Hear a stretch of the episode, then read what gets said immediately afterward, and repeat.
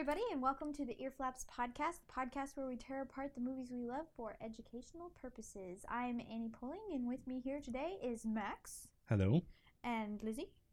Hi. And Rachel. Hello. And over in the corner is our tech support, Josiah. Yo. He's not tech support, he is tech. He is all of the tech. So today's movie is Kubo and the Two Strings. Uh, it came out in two thousand sixteen, starring the voices of Charlize Theron, Matthew McConaughey, Ralph Fiennes, Art Parkinson. There's a long list on this one. George Takei, Rooney Mara, and a bunch of other people that someone else knows. That have minor roles. Yeah. Like, those are the, the main people, and then there's a lot of, like, background characters that are in there. That's quite the star-studded cast. Yeah. So Kubo and the Two Strings is rated P G. His aunts have, like, porcelain faces, and they have creepy voices, and there's a lot of sword fighting and just some epic action and some epic, uh, like, monster characters. So if that's something that your younger children are not comfortable with, then maybe this one isn't for you. Um, so I think kind of our general impression after watching this was, are we actually going to have anything to say? We don't know. So, anything to deconstruct it, because it's... Yeah, it's really good. Yeah. It's so, um, for this particular episode, we wanted to focus on deconstructing plot and kind of some of the formula that is part of, um, I don't know what you call it, but a quest-based plot, especially. Um, and we're going to be using a formula slash theory that has been around for a long time. It's called the Hero's Journey, which was first kind of introduced to the world at large in nineteen forty-nine by Joseph Campbell in a book called Hero with a Thousand Faces. And the Hero's Journey is basically taking most the most common stories from mythology and stories that were being written all throughout history and kind of taking all of the um, common plot elements between them and creating this formula with it. So the Hero's Journey is very specific, actually. It's a seventeen-stage process that a quest-based film or story or any, any story, story. It, it fits particularly to quest-based mm-hmm. stories, but it actually can fit to any story. Yeah. So in one sense, it's very broad in general in what it talks about, but it's also very specific in these points that you're supposed to hit at different mm-hmm. times. So we're going to be talking a lot about that because Kubo and the Two Strings is such a quest-based storyline. It, like, fits the Hero's Journey almost to a T, so it makes it really easy to talk about this. Mm-hmm. So I guess before we started, I just wanted to go over a little bit of the Hero's Journey and the terminology. Um, so it's kind of, these seventeen stages are split up into three different sections, which conveniently, not really, Uh, uh, correspond to, you know, the three act structure, the beginning, the middle, and the end of the story. So I was just going to read the first act, the points that are in the first act, and kind of go through them real quick before we start so that we will be able to recognize them as they happen here at the beginning of the movie. So the first act is called The Departure, and it has five of the seventeen points, and they are the call to adventure, the refusal of the call, supernatural aid, number four is crossing the threshold, and number five is the belly of the whale. The call to adventure is the hero begins in a situation of normality, their normal life, from which some information is received that acts as a call to head off into the unknown. This is their call.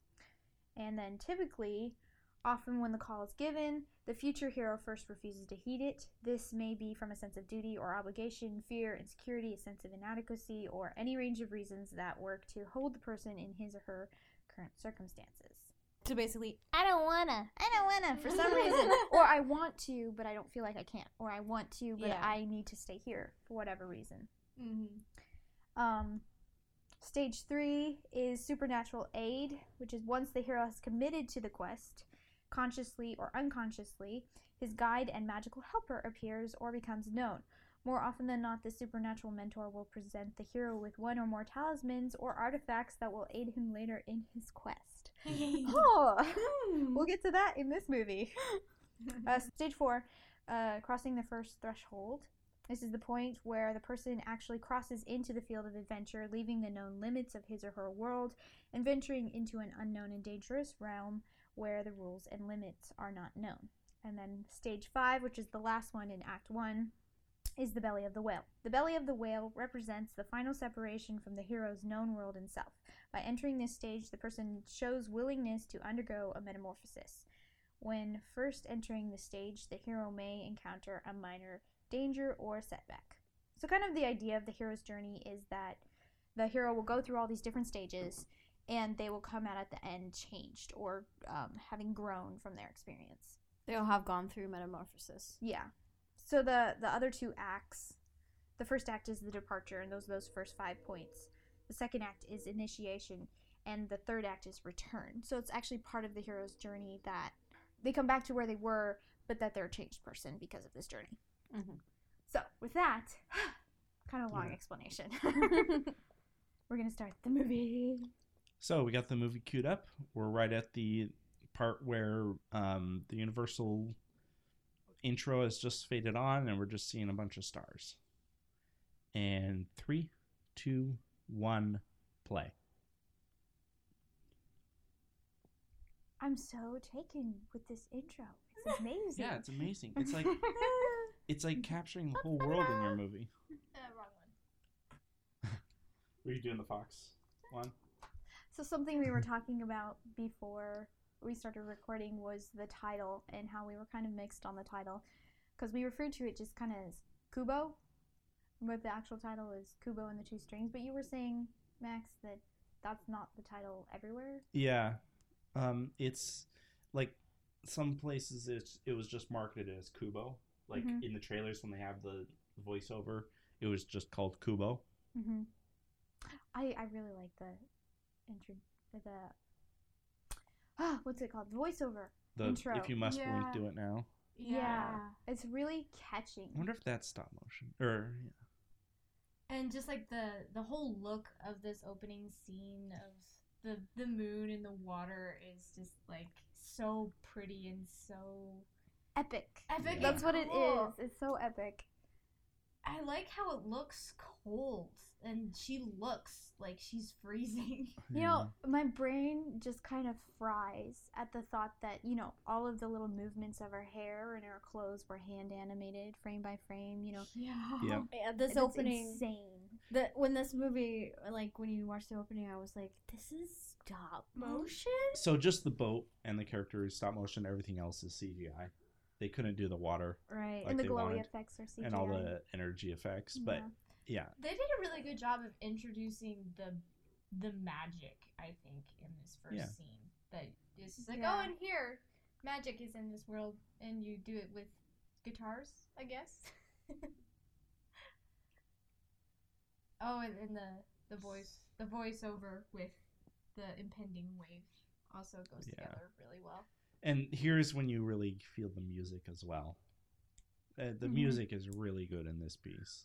Bonk. Yeah. That looked actually pain. That, that looked actually painful. That, yeah, I when I first saw that, I was like, oh. You can really do that well with stop motion, because well, and the animation hurt your, your actors. yeah. Okay, so this this here, I was reading the behind the scenes, where she's crawling toward Kubo, and she puts her hand in the sand. There's little bits of sand that get thrown up from her hand. Whoa. Each one of those had to be animated oh. individually. I was wondering about that because I don't think I realized that it was stop motion. Like, I kind of knew that in the back of my brain, but that moment was right when I realized that, oh my goodness, this is stop motion. This is yeah. incredible. Every and it the technology with three D printing and doing all that and some visual effects, like it's it's come so far since like Wallace and Gromit and Davy and Goliath. Chicken Run. Yeah, because now they can like they have each mouth movement is three D printed, mm-hmm. and then they just erase the seam in visual effects. Yep, there we go. Introducing Monkey. Yeah, like I, all the like introductions of this movie are really solid, solid, and like, yeah, Just like, here, pay attention to this. I really One, liked this intro. You I just really got Kubo's character right off. I, it was such yeah. a great way to see him. You just kind of see a normal day for him. Right. Which is the first step in in the monomyth or the hero's journey. Yeah, which, the, the first part of the in, first... Like, yeah, normal life. You have to see the character's normal life. Before they get called to adventure. Um, and then I, th- I think it's... Um, I- I'm not sure what I think about them skipping so much time and not showing anything of how they got here. Like... But how he learned like how to was, play and how he... I didn't you know, feel like that. It was important to the story. I was confused. It wasn't. When I first watched it, I did wonder about that at this point, or right when it starts introducing his mom and that she's kind of not all there. Mm-hmm. I didn't realize that she hadn't been like that the whole time. So that she... Yeah. She's getting was... worse and worse and worse, so you don't really know that till later. But, so she obviously taught him and was there for him because he's, you know, okay, he survived as an infant, but... Right. It took a while to get to that point. And does does it ever explain, or did you understand why she like wakes up when the sun goes down? I think it's just well, sometimes. I thought it was because she actually, you know, she's the daughter of the moon king. Oh, she right. actually belongs so in the, the night. Okay. That is who she is. Yeah, that, that does. What do you guys think of the origami sense. stuff? It was like he folded the paper like three times and then suddenly there's a yeah. thing. Knowing how much work goes into actual origami, it's a little bit like, oh, we're just glossing yeah. it over. Yeah. And but I they do hang a lantern on it later on when yeah. Beetle says, is that really origami? I feel like some scissors were involved. That was funny, but I laughed really hard at that. I really I like... like the lighting in this movie. That too. Yeah. But they did. The colors really... are very rich. Yeah, and they did a really good job of like you can definitely tell that this is like morning light, and like earlier you could definitely tell it was like moonlight, and so the lighting is just. I do want to, and they have those little tufts of breezes, you know, like his hair mm-hmm. floats in the wind, and it makes it feel much more lifelike. Yeah. yeah. I, I think at the first time I watched this, I was confused though because I thought they lived there all by themselves. I thought they were like on a deserted island, mm-hmm. and then the next thing is a village, and I was like, oh wait, okay, so I guess there's people. I do, I think this is such a really great setup because most of it's without dialogue, you know. Mm-hmm. And like you were saying, I think it actually works because they are skipping stuff. Yeah. You're not get getting Kubo asking his mom, when are you gonna, yeah. you know, wake up and are you gonna be okay? You don't That's get that till later. Pretty sad. And you don't yeah. get his backstory with his dad until later when it's already been introduced as this cool story. He's just right. He's not out. hearing it for the first time, but we are. Yeah, and whereas in other films, I feel like you would just get a big chunk of exposition. Yeah. Or like right. he comes up to the old lady here in the village and they have a dialogue where it's basically just exposition. Like, I feel like you would see that often, but you don't in yeah. this movie. I'll, this is a really great example of showing and not telling. Um, basket weaving and stop motion looks yeah. even more tedious. yeah. Um, I didn't quite like this old lady. Like, she seemed more cartoonish than a lot of other That's things. That's what I felt about the whole movie. I was like, a lot of this feels so different than what I'm used to in animation, animated films. Mm-hmm. And then there will be peaks of, like, whoa, that feels like a Disney character. Right. Whoa, this one feels, feels like like a, like a DreamWorks moment. kind of character. Yeah. It feels like. kind of, it's she's exaggerated in certain ways. Mm-hmm. I actually, I really like Kubo's hair, how they did his hair. Like, you can totally tell that his hair grew really long and he just, like, really roughly cut it so he could see with his one eye, just, like, by the way it's made. I like how he, the dragon. I like yeah. The, yeah. the dragon looks over. I like how they they already paid off the if you must blink, do it now mm-hmm. thing. You're like, oh, oh, so he says that on the regular. Like, he, that's, it's yeah, his that's, once upon a time. Yeah, that's thing. His trademark intro to draw a crowd. In terms of structure, we're still, like, at the beginning of the first um, stage, the call to adventure. We're still at the beginning of that, of this is the person in their normal life, what they normally do. But at the same time, they do it so well because we're getting all of this information that's going to be pertinent later. You know, he's mm-hmm. telling this story that is really fun, and it's just, right now, it's just a story. But we find out later this is his backstory. Yeah, that's what I really liked about this movie. But at yeah. the same time, they're setting up his everyday life. They're doing double duty, and it's done so seamlessly and so well. Mm-hmm. And they're also setting up his character that he's, you know, he's... They're a, also setting up his quest. Yeah, setting up his quest and everything. It's like the sequence, like...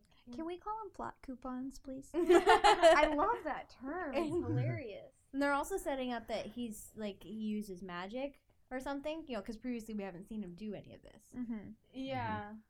Mm-hmm. I and I and I, I don't mind that it's unexplained how the magic works. You know, I minded like, a little tiny bit.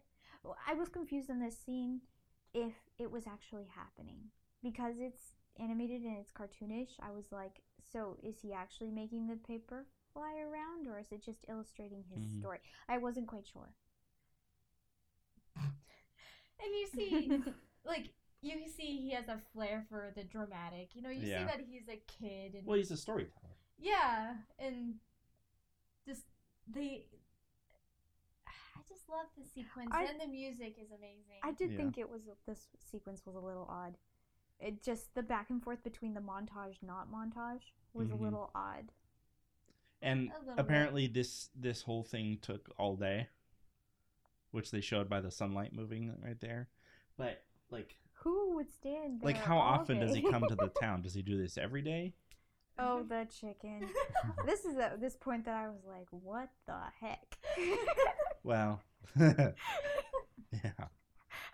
No, lady's like, kill the chicken, rip it to pieces. I feel like she has backstory with the fire-breathing chicken. I'm glad that they didn't bring the chicken back.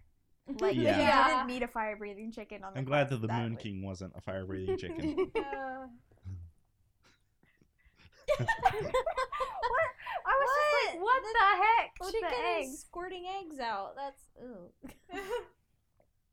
I feel like this movie is such an odd mix between your your average Disney movie about the epic quest and the hero, mm-hmm. and oh. and but Japanese culture and just all of these different ideas, and it's so refreshing. Like, it's comforting at the same time. It's comfortable that it's this story that you're very familiar with. Well, it's actually it's the hero's journey that you're familiar with because every single story kind of follows along these these stages, but. It's it's really comfortable to, like, just get into the groove of this movie, but it's also so refreshing. That's what I really liked about it. Mm-hmm. The Moon King. And I like, I like the setup of the not being out, you know, past or past nightfall. Oh, there's the yeah helmet. I did not right. pick that up. I didn't when he know. came back, I was like, where did that come yeah, from? Yeah, I actually didn't. Excuse me. I I forgot about that one too. Wait, that was the helmet. That's, that's the helmet yeah, right that's there. The helmet right there. The bell that they. They keep having all they these. They didn't oh, really? highlight it hardly. I did not get that at all. Oh really? Yeah. I got I got that the first time and I watched the movie. I mean, when they come back to it, but that's yeah. because that one moment when Monkey is in their old house and she looks at the paper and she sees it on a stand, and then that's real. That's mm. when she realizes that it's a trap because then she knows that the helmet isn't oh, there. Now his mom's waking up. I, they did a I really felt, good job of making her likable really quickly. Yeah, and I felt so sorry for him. Yeah, I felt sorry for her. Or I mean, too. her too. But you just feel sorry for both of them. And I like in this one that, like, typically in a regular movie, like, there would be he like resents his mom, and you know, like, they don't have a good relationship at the start. Mm-hmm. And then the mom dies, and he regrets things, and he has to go on a quest. Like, that's the typical thing, and I like that this wasn't like that. I like that it was just, you know, like, like, like it is now. Yeah. Man, look at look at the fabric of her sleeves, all right. of that is animated. They had wires and stuff inside yep. because she's in miniature, and so the fabric was actually too stiff. You know, it would kind of just sit out if it didn't have those wires in it, and so they had to.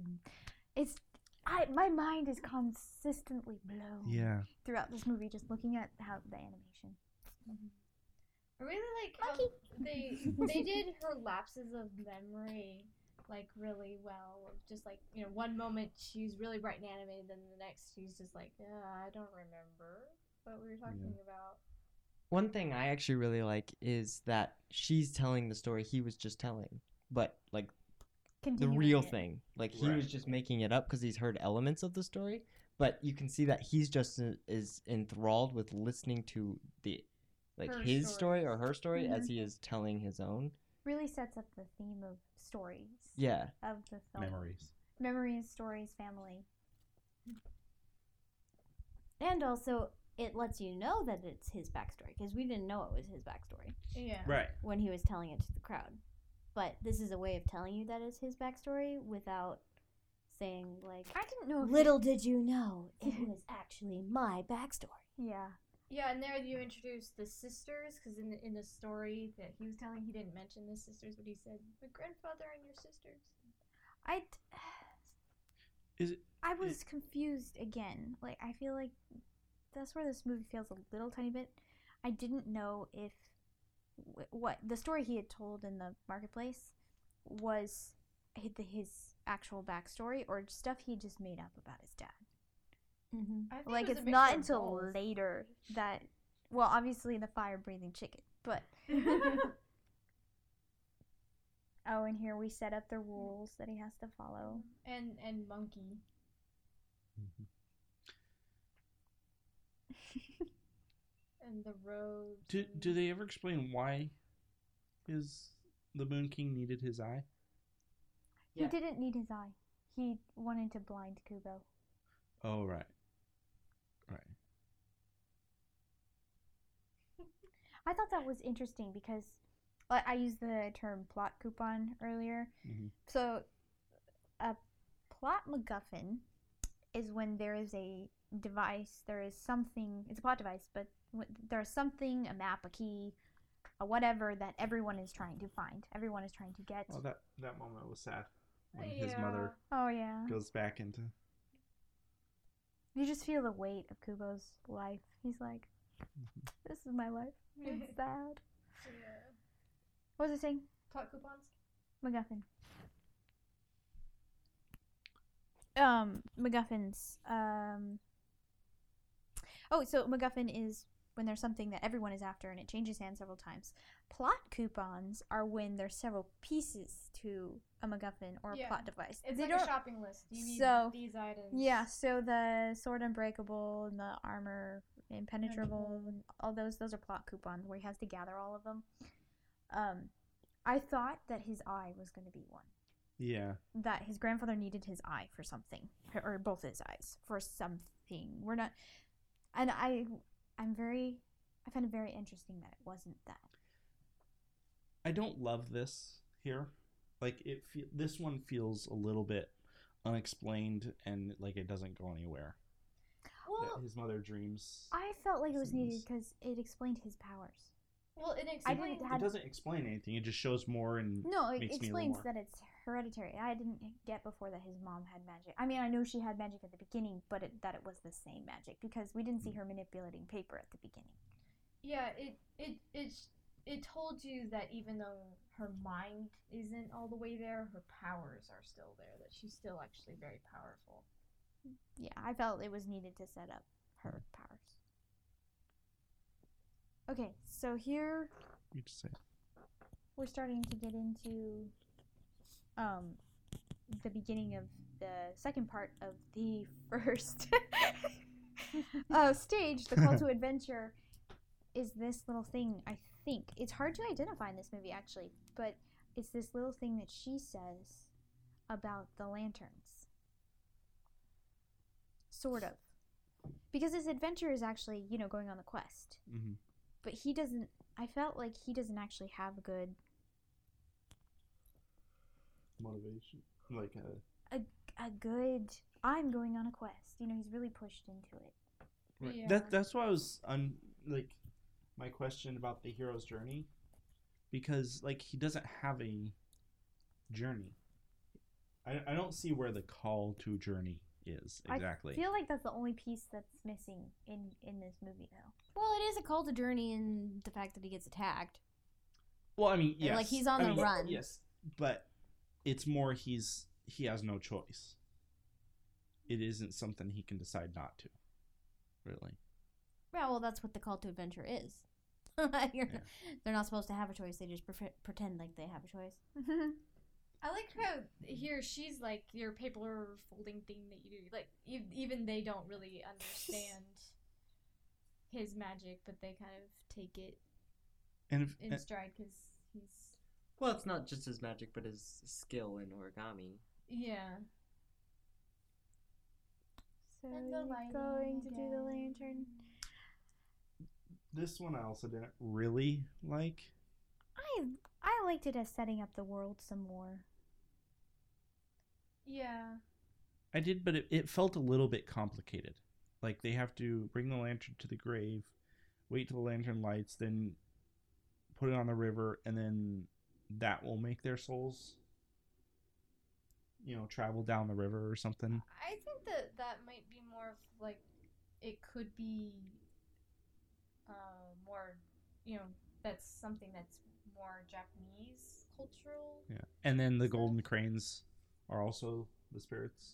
Too. Yeah, that one was later on. They bring in. The I felt like golden. It fit the world and continued to build the mystical pieces of the magic world stuff.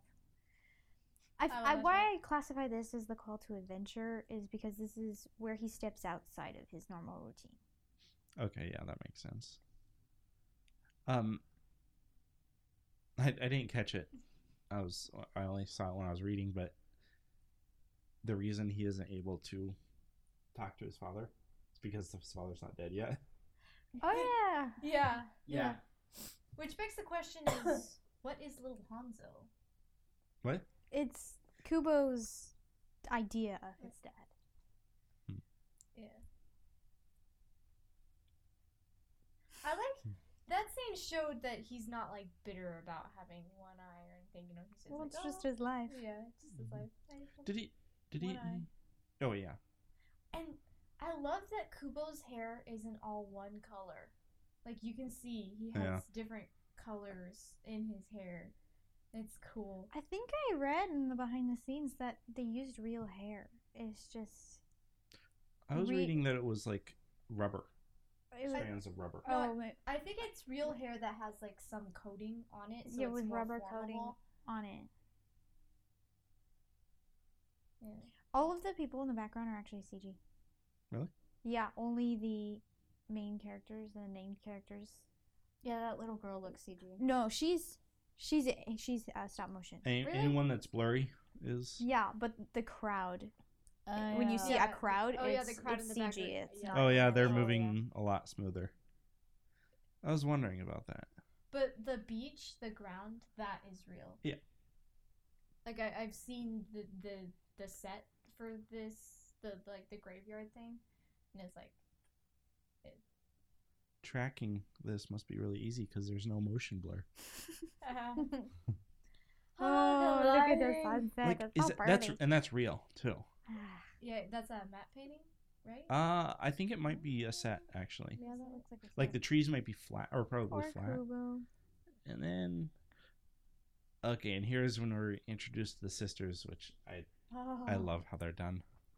They're so creepy. It was yeah. interesting. I was reading about what kind of the inspiration for them. Yeah. They're based off of the same myth, Japanese myth, that um, No Face was based off of, which oh, makes a lot of sense. That makes a lot of yeah. sense. No Face I, from um, Spirited Away. Spirited Away. Yeah, I really like the the you know the look of the the masks and the mm-hmm. you know the porcelain doll kind of look that they have. Yeah. And the way that they did their voice, like the, the actress who voiced them, did a really good job. I like how the lights go out. Mm-hmm. And then you hear their voices. Their voices were creepy. You're like, oh. I actually had like a shiver going up my spine when I watched this. I was like, oh man. Like, whoa. I think it's. I really like their capes and how like they're just like floating, but they they're still like. It's their capes and then the hats yeah. hiding their faces, and that, that they're floating. Uh, and then and that one with the yeah. I wish they did more with them. Like I felt like they got a strange. Like they weren't. They weren't in it enough for me, you know. Like mm-hmm. I wish they were in it a little bit more. Even though watching it again, they they are in it quite a bit. Mm-hmm. But I, I guess I was expecting a different sort of thing when I saw the trailers for this film. So we're gonna try and see if we can find where the the call to action. Yeah, the call to adventure and the refusal of the call happen in this section of the film. I believe it has just happened. Uh, refusal of the call there. Yeah. With their little smoke bomb chasing him. Did, do you know if I the... Know, what? You just steal my eye. I think some of that smoke thing is C G I. I, I can't tell if all of it is. Or if they had some elements. No, it, it looks all C G I. I like how in this part, it's not just in his imagination or just affecting him.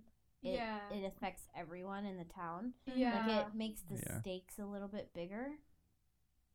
Though it's a little bit unclear as to what the smoke does at first. But it's obviously destroying things.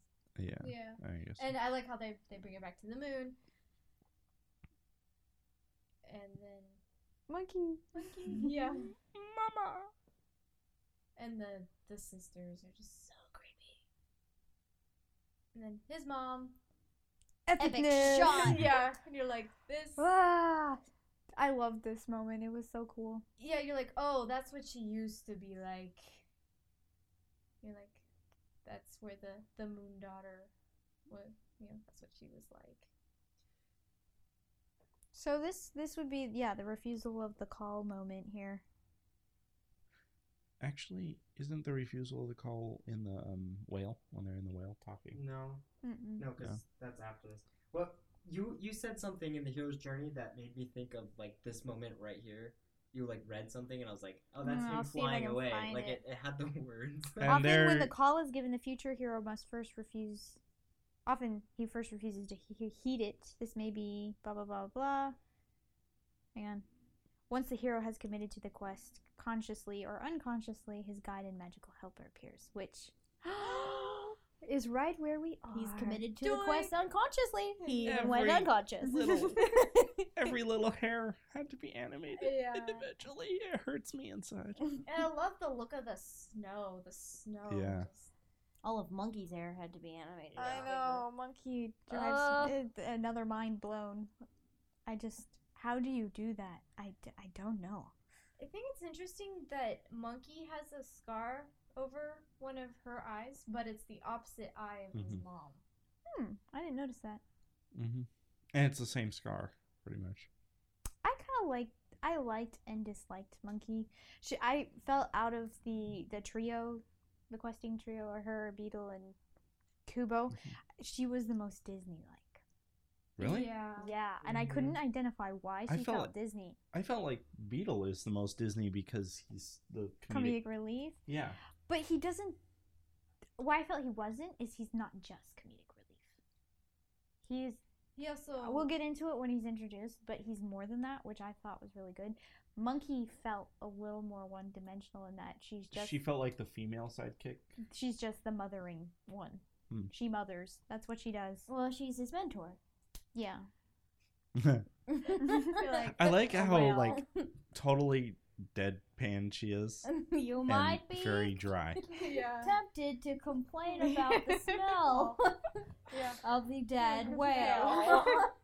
So is this the moment where in the, they're in the belly of the whale? Ha ha ha. Uh, no, this is this is um. That looks so yummy. Stage three, supernatural aid.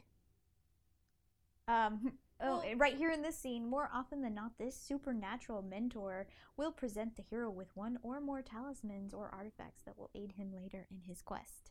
Well, technically, she Monkey was. One she of the is a talisman, and also oh, she gives him a talisman. Yeah, well, he gives. She makes the bracelet.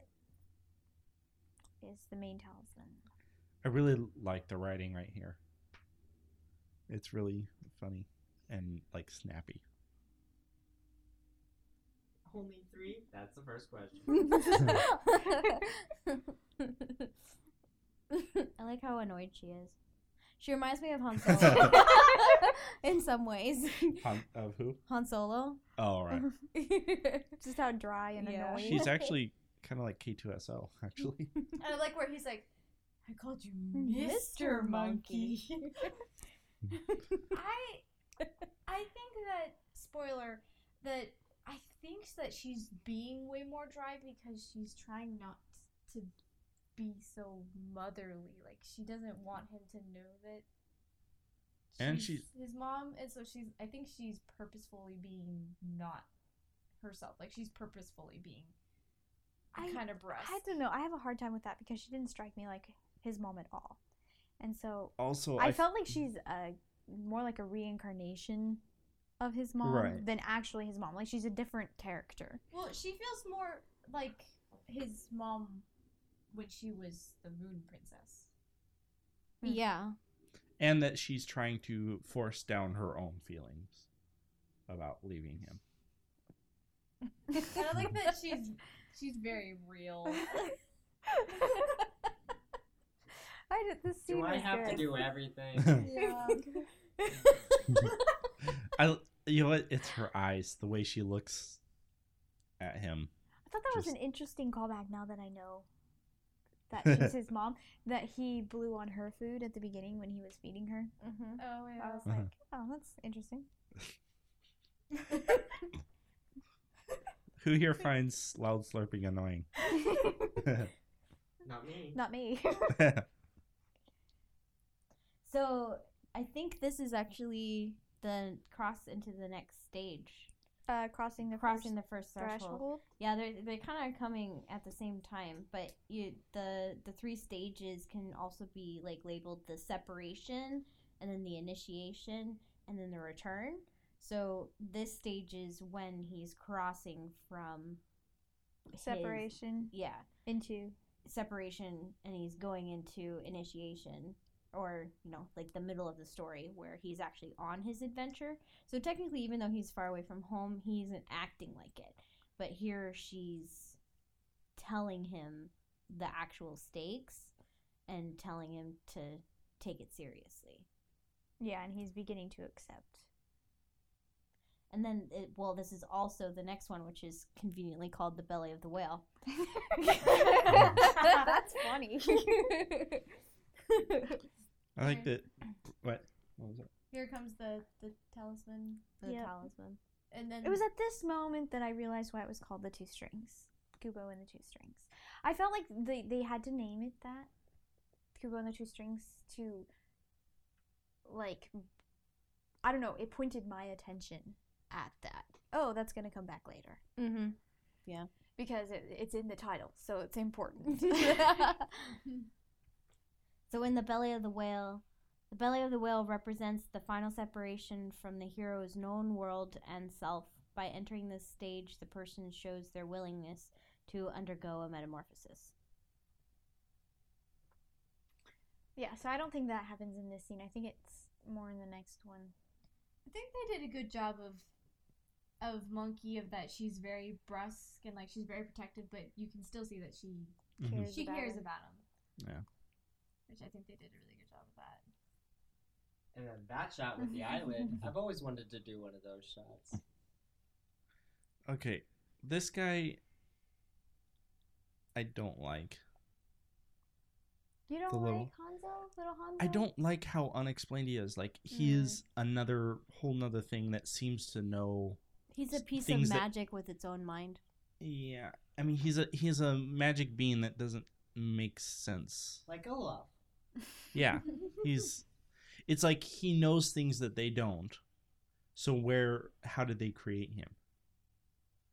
I, I don't know, it just it this one didn't yeah, I mean I, I, I like really him, he's funny and before. But it, it's it's a little too convenient that he shows up and knows exactly where to go. I don't know, I, for some reason I'm okay with it though. Yeah, because also the characters have no idea where to go lie. at this point. Right. They did a, they did a good job of showing that he's like he's pointing the way. So this this is also part of crossing the first threshold. Mm-hmm. Here, that he's he's having to take the first steps towards actually beginning his quest, even though he's been pushed to it. He hasn't officially started yet. I agree. Like, now that you point that out, it bothers me a little, but I mm-hmm. didn't notice it before. Yeah. But it's the best bad idea yeah, we have. I I think I in my brain I attributed it to that he's a miniature Hanzo, and so he has some of Hanzo with him in some way. But now that I know the whole story, I that can't really be the case right. since Hanzo's not dead. Well, I think and Hanzo had already been on this quest. Yeah. Or his I, research. I, I would have liked it if like that that was something that that thing that soldier was something his mother built or that he had had with him from since the beginning, like, like the monkey. monkey. Yeah. Like like that, you know, something that it would make a little more sense. But you had seen him make it just a couple days ago. Well, not for the first time, supposedly, but yeah, that he made it. Mm-hmm. Yeah. It's interesting. So the music for scenes like this, uh, the music was composed by Dario Marinelli. Um, he actually had to compose it before they animated the scene. Oh, because, the, the three-string thing? Yeah, the the Japanese guitar thing. It's more. It's closer to a banjo. I can't remember what it's called. Yeah. Look at all that animation. Oh! Oh. But, um, yeah, he had to do it beforehand so that they could match Kubo's hand movements to the music. Mm-hmm. Wow. Which I don't know how you do that. How do you do that? I know. How do you compose for a scene that brain doesn't exist? Just died. I well I guess they storyboarded it. Yeah. The, these things you you have to like only do what you can. I like how that Hugh's like Hugh's just having fun being a kid and then she's just like, take this seriously. I encourage you not to die. I love the very obvious lick. And stick. Oh. So has he crossed the first threshold yet? I'm. He, um. Well, he's still kind of doing refer- refusal of the call. And almost. Beetle. Yeah. Well, that's what it's kind of saying, that he's he's actually crossed into doing the quest, which is what this says about crossing the first threshold. The belly of the whale is when he is finally separated and finally accepts the quest. So I feel like that's that's what this is coming up. Lame excuse. But this one, this one was a good job out. He he like thought of mosquitoes and then they turned into them without him meaning to. Like, they really showed that he he doesn't have control. And that monkey's awesome. Yeah. And scary. Monkey is scary. I like this huge statue that they're walking past in the background. Yeah. It provides depth. It kind of shows that there was something massive that happened. Mm-hmm. I, this movie really gets away with not explaining geography at all. Yeah. yeah. And you don't question it. No. You're not like, I'm so confused about where they are. Because something interesting happens in each location. It doesn't just show a bunch of sweeping shots of a desert, mm-hmm. a forest, a waterfall. Yeah, they were in the forest, now they're in... Like, they have no. stuff happening and in each... And because they don't have a location that they're trying to reach. Right. Like, I feel like a lot of Quest movies, they're like, we got to get to the end, here's the map, here's how we get there. But they don't actually have any locations they're going for. Mm-hmm. They're just following little Hanzo. Mm-hmm. I thought this... this I loved that moment. I don't yeah. know, it was a little on the nose for me. I was like, you're kidding. No, where, where they're talking about adventuring, and Monkey's like, something terrible could happen at any moment, moment and... Ah! Introduction of my favorite character! I like Beetle. He's awesome. Mm-hmm. Although he has a very southern, non-southern accent. Yeah. I like his eyes. They're really cool. They're like yeah. they're like slightly glowing, sort of. Yeah.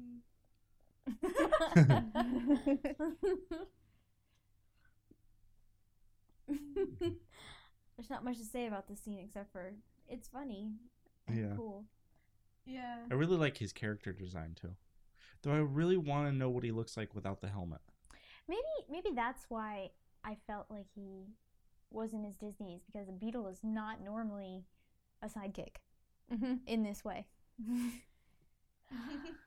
He reminds me a lot of uh, Kronk. Yeah. A little bit. But he, he, he's better. Beetle is better. Beetle is, is more, he has a little bit more depth than Kronk, but he reminds me of Kronk. I like how he's like, you're wearing your robes. Wait. I love this speech here. I was cursed. I was cursed. Trapped in this cursed, cursed state. state. Cursed. You're like... That's one of my favorite lines. And the, the other one is the eyelids one. Oh, yeah. Yeah, I know. I like the animating right there. Yeah. There seems to be many things he finds out just on that quest with him that in the last, like, what, ten years he hasn't figured out already. Right, there's never a really bad horror. Yeah. I like that he, like, he provides light. Like, he is the comedic relief. And the detail on all this stuff. Oh, whoa. Yeah. That's my favorite joke. Yeah. It's a sound or a smell, smell. And Monkey's like, you must get a, a lot, lot of flashes, flashes. Indicating that he smells. I like this shot where he like he creeps up and he's like right there.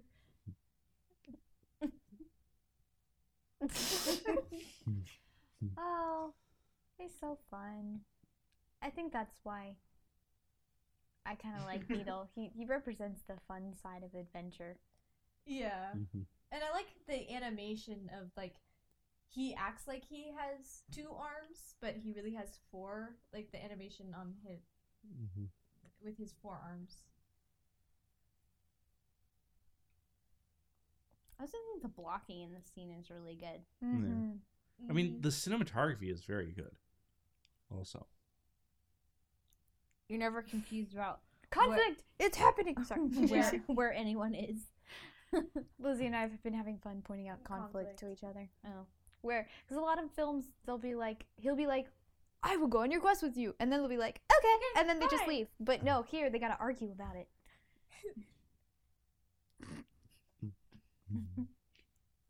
I love this moment. It was so fun with the arrows. Where he's like, I don't know what I can do, but I'll try something. Brave. He's like, he looks so epic. Bulk. That is what I'd call. I watched his second arm. I thought that was so cool. Yeah. Yeah. This line. Yeah. He's one of the more non fitting into, like, the voice and his writing. Mm-hmm. Like, he doesn't quite fit in the Japanese world. Mm-hmm. I love that moment. It was my favorite line. I it, it's funny though that he tried to not have a Texas accent, but it peaks out every so often. There's a really, really twangy word, and you're like, ugh. He's drawling. Do I have an awkward? Okay. I like how Beetle, like, when you as a person have a choice of how you're going to use your arms, you know, you could, like, settle for two different ways of doing something, mm-hmm. or you have two, like, layered emotions. So with his arms, he can display more than one emotion. Oh, that's interesting. I didn't notice that before. So, like, his bottom set of hands will be doing something different than his top set of hands.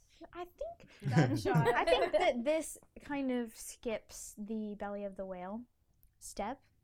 I think it kind of all combined. It kind of was in there of now Kubo's, like, on his quest. He's not thinking about how he doesn't want to be doing this anymore. And we've kind of moved on to the second act, which is initiation. And the first stage in the second act is the Road of Trials, which is a series of tests. Don't touch anything. The first thing he does is they, they look like the naughty father and son, which they are. And it's like, it's they have the, like... Mom said don't touch it. Yeah. So the road of trials is a series of tests that the person must undergo to begin the transformation. So that's kind of just like often the person fails one or more of these tests. Which the tests often occur in threes. Yeah. So here we go. This is one of the first tests to get the first plot coupon. Like trying to get Beatles to stand up? Yes, that's the test. No. See, to get like, the sword there unbreakable. He's like holding onto his legs and reaching with his other set of arms. Yeah. His animation is really good. Mm-hmm. And I like that the, that wasn't the sword. It makes me curious how exactly that got, sword got there. Yeah. And I think I think what you were saying, Annie, about like the various stages being a little mixed up in this part. Mm-hmm. I think that's common. Yeah, yeah like usually not like the call story. To adventure and the refusal of the call are kind of like the more like defined ones, and then the the other three, the supernatural egg crossing the first threshold in the belly of the whale, can be kind of compressed. And yeah. I think that's kind of what happened. Well, it said at the beginning that Joseph Campbell, the guy who wrote it, he said that not every story has all of the seventeen stages. They yeah. mi- they mix and match, and that's what that's makes the stories interesting. The bones rising from the floor and rising up was really cool. Ah, yeah. This guy was awesome. That moment where... And this yeah. this... animatronic is like sixteen feet tall in real life. Like they actually built this giant thing. I love this. The sword unbreakable. It broke. More like this. Does it mean just the handle? Yeah, but I was yeah I was watching the behind the scenes for this. So this mm-hmm. set, it is incredible. They um because of how big the skeleton is, they actually had to have a really big set, but those tiles of jade, um each one was like layers and layers of resin. It took about forty hours to make one tile. Oh god. They Wait, only all the background yeah. green stuff. Mm-hmm. Oh man. But they only made um a certain amount of it. The rest is C G I just because it was so time consuming. Mm-hmm. To actually all the three D printing for the entire film took uh, upwards of a year of solid printing, I think. And is what I or it might have been two years. I, I don't think it's so funny to years. See how long it takes him to find the sword, because obviously all you need to do is look for a hero prop. Like look for the sword that looks the best out of all of them, and then that's going to be the one. Well, they, I know the the first two that she picks are like these dull gray ones. Yeah, so you're like, oh, those are going to break. Yeah. Yeah, I like it though. Dude, it's sword. Not your average action scene though. With the needing to grab swords and break them, like yeah, oh foot. That one was. Oh, it was like a little. Okay. You can fly. Yeah. Apparently, I can. I have a hard time believing that he never flew. Right. In all it's been the time. ten years at least. I like how. Well, he, maybe he never had I like a how chance he's not to. Ma- he's he's not good at it when he does it. Yeah. Also, this looks painful. Oh, like, just eliminated several swords. Someone should have gotten stabbed. But look, look or for his, the shiniest one. His well, guitar should shiny break. One. It's just not your average action scene here. I like how the the sword unfindable. He says the sword uncomfortable. I know. It's, it's hilarious. Well, I think something that is interesting about this movie. And here. Is oh, is that is that the action scenes? They're actually not too action packed. They're like you guys are all laughing during it because it's actually quite comedy packed. Yeah. And and they're actually really slow when you think about them. Like there's not much happens very quickly. I like yeah, that one. But no. If you think about that, each all of this is stop motion animated, so it actually is. This is a lot to do. A lot yeah, of action. This yeah. sequence probably took months and months of animating. And now you know he has the sword because it's the last very extremely shiny. Pretty. The, and the it gets its own eyes. Shot. Wait, yeah. Yep, that's the sword. And like, how does he know? He goes, yes. Well, because the blade went. So he passed his first trial. Which I think it's interesting that it makes sense that all the bones fall because they were. All falling down on the floor. I really wanted him to come out of his nose right there. And then it goes, woo-hoo, bonk. And here we see that Beetle does have eyelids. Yep. It's interesting because the action scenes, the point isn't just to have action, and that really shows. The point is to find the sword and the emotional stakes that are part of that. It's very interesting. This is me getting a back rub. What is she putting on his wings? We don't know.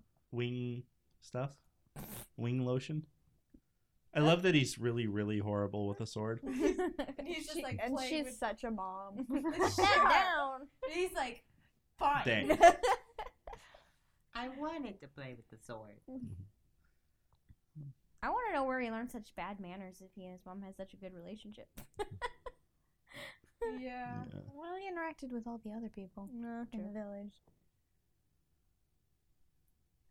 I didn't quite get this scene where immediately they, like, Monkey has been the leader so far, so I'm like, why? Dude, look there, he's doing two emotions with his hands.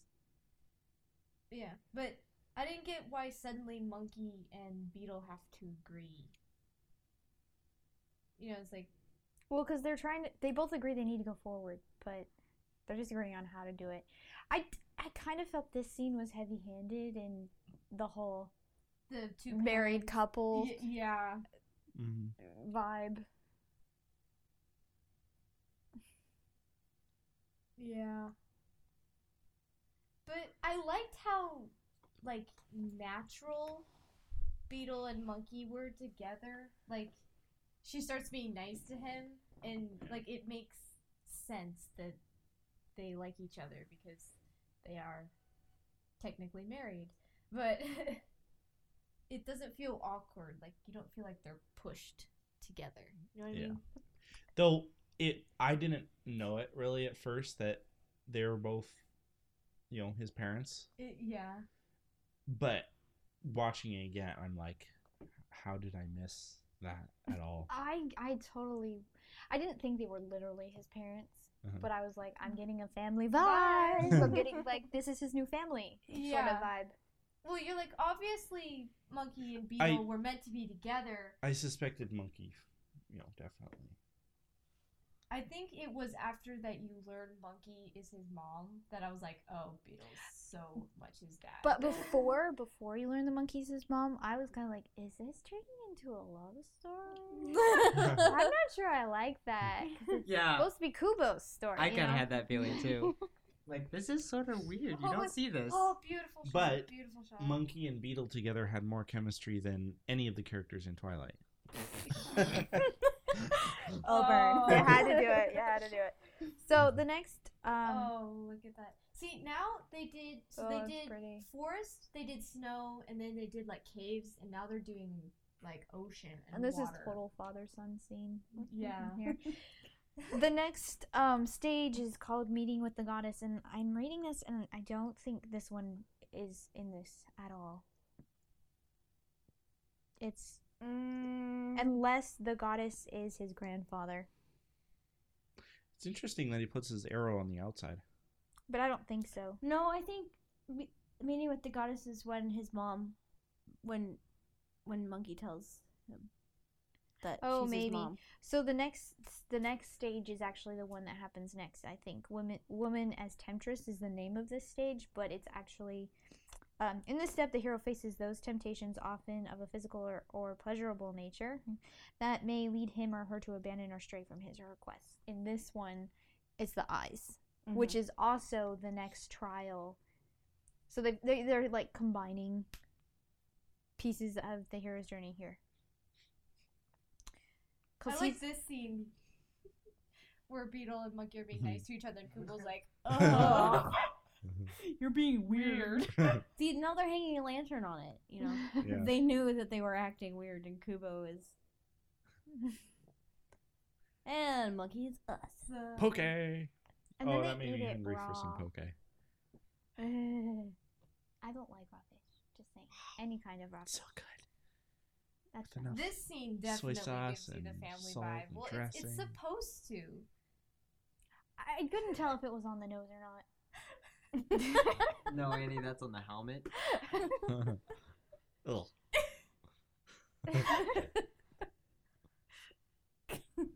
And they're like, yes. Must you play with your food?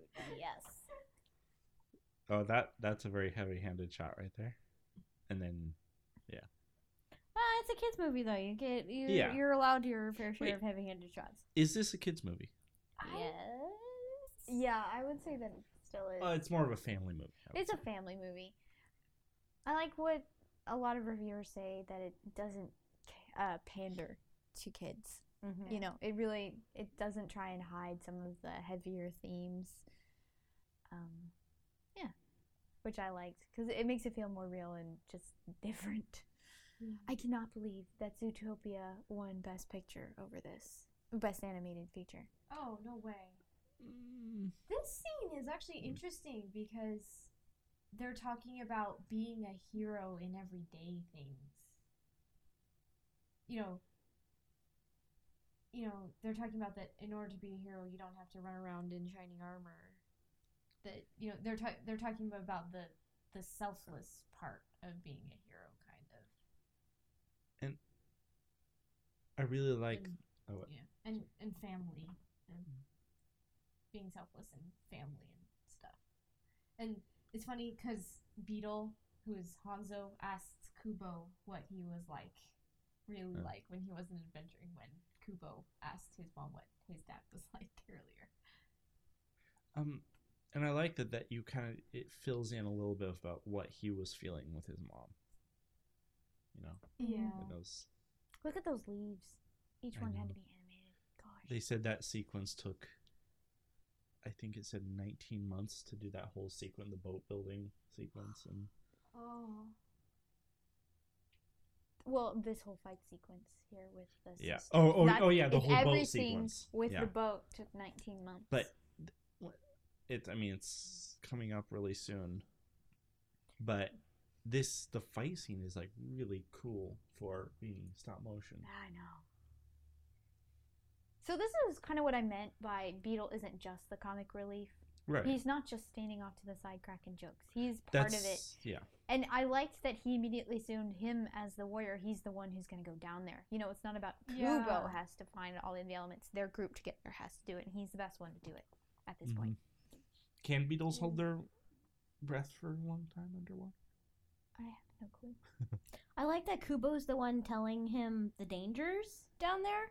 Yeah. That's a different, that's like a different setup than usual. Normally it's mm-hmm. like the kid who's like reckless and wants to go do something, and it's the parents going, no, no, no it's dangerous. oh, mm-hmm. that heavy-handed romance. Okay, so this is the, this is the second trial on the road of trials, but they're also combining it with the idea of being tempted away from your quest. Mm-hmm. And we reintroduce the sisters. And you introduce their weapons, because before they didn't have oh. weapons. That that was something that wasn't actually clear to me the first time, was that the Storm and the sister showing up are unrelated. I'm not sure that are they? they are unrelated. I think they are related. Because mm-hmm. now they just realized where they're at. Because they're they're still on the, they're on the ice right here, you know. I like that this one you show that they went like very clearly showed that they went like two different directions. Do, do they ex- ever explain why they went two different directions? Yeah, because they they're said, still looking for him. No, because she said he's looking for the armor, and they said, okay, I'll go. Pre- we better prepare for him. And so the other sister went oh, straight right. to the fortress because they know where it right, is. Right, right, right. Did they know that they had already found the sword? I don't know. And wow. yes. Oh. Probably Ow. if they're following them along. This fight is. This whole sequence is. Yeah, really this whole cool. sequence is really cool. It's the lighting and the wind and the rain. Oh man, it's like. I actually did not like this sequence. What? And it's because it's stop motion animated mm-hmm. that I got I got lost. I mean, all the underwater stuff I liked, but the fight scene with Monkey and the sister. I don't know, like my eyes couldn't comprehend what was happening because there wasn't enough motion blur and, right, and stuff yeah. like that that would be there in another film. I think it was because it was stop motion that I got lost several times. Very or, high contrast with very little motion blur is really jarring to the eyes. Yeah, so not that I didn't like the sequence. I didn't like oh, the way it was shot in this shot. movie. Sorry. But I do like that shot. The eye. The eyeball. We were watching a special feature about them. It's like, how how big, Max? At least they they're six, about six four four or five feet at least. Whoa, that's huge. And it's this yeah. big like light thing that they made that has like uh like a reflective fabric inside, and that's what gives it that crinkly texture. And then in front of their light, there's three plastic lenses that are kind of molded differently, and then they rotate. So when the when you turn the light on, it has like this kind of like mottledy, crinkledy, reflective, reflective, or glowy ref- orb um, thing refracted going on. Refracted, yeah, is the right word. I can't figure out how they did that swinging. I in... thought this was really interesting in her dialogue, was that she's she's not just a bad guy, you know. We get to hear her side of the her of Kubo's parents' story and what she, uh, what uh-huh. the sisters feel about it, which was really interesting, I thought. Yeah, and I liked the boat is starting to fall apart, and that's how you, how she was able to tell that Kubo was in danger. Yeah, it was a good setup. And the uh, shadow, oh, yeah, and little Hanzo. So Max, you were saying about the spinning. Mm-hmm. I don't know this for sure, but they could have a spinning, you know, motion blurred. Oh, they, yeah, they do. And they, they had it in a different spot in the film, uh, with Hans or um, little Hanzo's sword. When he swings yeah. his sword, they have one that's fake motion blurred. But there's there was other there's some moments of the her spinning her knives that it, it doesn't look like that.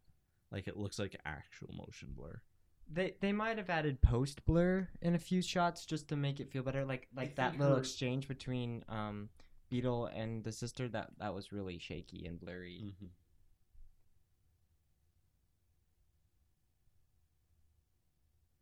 Mm-hmm. Oh, I, so I'm wondering cool. how is he holding his breath for so long? Yeah, ah, this was this whole sequence was just. This one was that was a little bit heavy-handed right there. Uh, actually, that one confused me. I didn't get that Beetle. Yay! I didn't get that they told him that Monkey was his mom. Yeah. It wasn't until she said, "My son," and I was like, "Wait, what?" Later, but I really like how all the hits really land and the. the fight scenes, like they yeah. all they look really powerful. They look like you know, like all their kicks and stuff. Yeah. Kind of interesting that you don't you still don't know exactly who the Moon King is or what that is. Right. Like you get reference to it here. She said, you know, still confused by how you people uh, down here. Oh, monkey. That one looked painful. Oh, it still looks painful. Ow. Still yowie, yowie, yowie, yowie, yowie. I find it very interesting that you have a villain set up, but you don't really know anything, but they can still be the villain. Mm-hmm. What was that? That's, that's her, her face. That's her yeah, mask. That's her oh, mask. oh. Oh, that's what I it didn't is. catch that the first, or first two times. I didn't either. Wow. I didn't know what the end of the, the action scene was. I, it's fine. They don't really ever show death. Right. In this movie, and sometimes yeah, it can be confusing. At the end. Yeah. They don't show the killing blow ever, shall I say? Yeah. Yeah. So this is the meeting with the goddess. Okay. So the meeting with the goddess is kind of hard to define, it seems like. This is the point when the person experiences a love that has the power and significance of the all-powerful, all-encompassing, unconditional love that a fortunate infant may experience with his or her mother. Since she is his mother. Yeah. Kind of makes sense. Oh, man, this sequence. I oh. I didn't like that I, the boat rebuilt itself with him just waking up. Yeah. yeah. I found it interesting that it rebuilt itself and then he woke up. Like that was an interesting mm. way to do it, but it did feel a little like yeah. I'm not sure that would actually work. Right. But she's like, she's like, Mom. She's like, my son. And you know, this was the moment where I went, wait, what? Yeah, I I, I kind of didn't like it because I was like, it kind of just ends right there. I wish they talked about it a little bit more. I mean, they oh, what talked about? They oh. kind of do it in this scene, but Yeah. Yeah. It was just like, you're my mom. And she's like, yep, you're my son. And then that was over. Except for, I mean, they sort of talk about it in this scene, but it feels really weird to like fade to a new scene to talk about it. Right. Well, a lot of movies actually do that. It's another one of my favorite Beta lines. See, I like this scene because this is the scene where she's actually being herself. She's different than when she was before. Like, she's softer and less... Oh, that moment. Total father-son. So what what is the point of the meeting with the goddess in the grand scheme of the story? I haven't figured it out yet. Um, like, what is it supposed to do? It's kind of like his respite halfway to the... Mm. to the end of his goal. He feels love, this is what he's fighting for, sort of thing. Yeah. At, at first I felt this was weird, but then it makes sense that he's playing, but um, she's controlling all the paper. Beetle's you know, so eyes. Sorry. Yeah. She's controlling all the paper. So is his power that he can control wood? He can control anything, because later he controls, like, he controls curtains and stuff. Yeah. I like how all the leaves turn into stars and the moon. That's a cool shot right there, too. I, I, this movie does great at not not piling all of the necessary information on you right at the beginning. Mm-hmm. Like, so many films do that. Little by little, it's just revealing a little bit more and a little bit more, and you get more depth into the yeah. characters. Not that they weren't deep before, but now there, there's even more there. Um, and I like that the exposition that they do is like in a story that they're telling, so it makes sense that they're having a moment of exposition here, mm-hmm. and yeah. not just like giving you all this information. Beetle. I love you, monkey. he he's just doesn't quite get it there. Makes me, I like this story of like his, of his parents, but I also wonder about when did Hanzo fall in love with her? Because you, right. you get when she... When he saw her, when he stopped to look at her. Mm-hmm. Love oh, at first sight. When he fell in love with her after yep. she was trying to kill him? Yep. yep. No, he was going to kill her, right? Or no, no, no. No, no she no, was no. coming. He was after him. The armor. Yeah.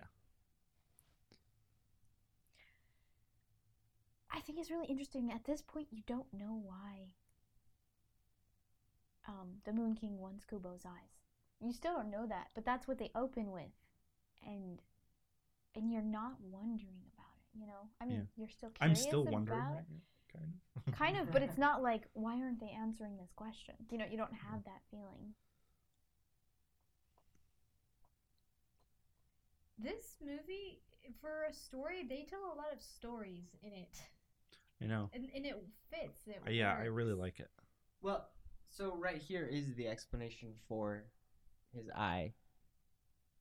Mm-hmm. Oh, right. Okay. Yeah. Because he can't have human eyes, basically. No, he, his grandfather wants him to be blind to I, I found that humanity. So interesting that one of the words she used was perfect. perfect. Yeah. Kind of the whole, like, the whole trio and the whole theme of family is that each one of them's kind of rough around the edges. Edges. You know, Beetle's kind of obtuse and um, impulsive, and Monkey's overprotective, and Kubo doesn't know what he's doing. You know, they each have this area where they're not perfect. And it's very interesting that that's what she used to describe the Moon King, the villain. I like how he was like, you're hurt, and then she slaps his hand away, and he's like, ow! So the next two phases are... um. Atonement with the father. In this step, the person must confront and be initiated yeah, initiated by whatever holds the ultimate power in his or her life. In many myths and stories, this is the father or a father figure who has life and death power. This is the center point of the journey. So that's obviously his grandfather. Mm-hmm. Yeah, and that's actually just what happens next. is the dream of his grandfather. Mm-hmm. I love this moment. This is when you feel like Monkey and Beetle got, like, serious with each other. But then... and then Beetle is Beetle. And it's awesome. It's so fun. This is the moment where I went, he's so totally Hanzo, because if... You know, they're obviously, like, falling in love, and then if she's Kubo's mom, then... And I was going, but then who's Beetle? And I was like, well, duh. duh. Yeah. Obviously. I had the thought when you first meet Beetle, just because he is a beetle, and mm-hmm. their oh, house... That's the instrument could... right there. Uh, sh- shamisen. Shamisen. Oh. His grandfather's look is so cool, I think. That he's, like, yeah. he's all white and... Colorless. Is it just me, or does the like the moon emblem on his chest plate look like the Death Star? He does kind of look like what's his face from Tarkin. Yeah. Grandma. Yeah. He looks like Tarkin. It does look like. And sounds like Voldemort and Ramses. He looks I better than let... Tarkin did in real life. You person go. I think that was it. No. He looks more real than the C G I Tarkin. Oh yeah, look at it. It's a Death Star. Yeah, it looks like a Death Star. Or an eyeball. Or something. But this think... one, I'm not sure why this was in there. It, it looked like it just a thing to show, like, look what our animators can do. No, it's it's a dream made out of paper, which it, grandfather has the same magic powers of manipulating paper. I thought it was a nice tie-in. How, how did he know that was his father's fortress? Because uh, it had a big beetle horns on the top. Yeah. Oh. And remember at the beginning when his mom was telling the story? Oh, okay. And he, it ends at a fortress, and that's where she forgets. Or she kind of trails off. I thought it was interesting that in his grandfather's dialogue, he said, I am blind in both eyes, but that means I see double as much. Where they his... they have, like, all sorts of wordplay with Yeah, him. But, like, his, his grandfather was saying... Oh, this whole parent moment here. Yeah. But his grandfather was basically saying that by becoming blind, it's so uncomfortable. But his grandfather was, like, suggesting that because he was blind, he, like, ascended to a higher level. So, like, his grandfather was trying to suggest to Kubo that giving up his other eye would be a good thing.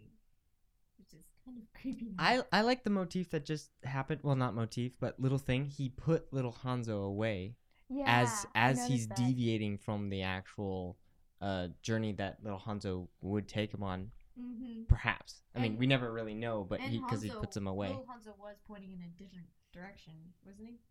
I didn't see. I Maybe didn't so. See, or something.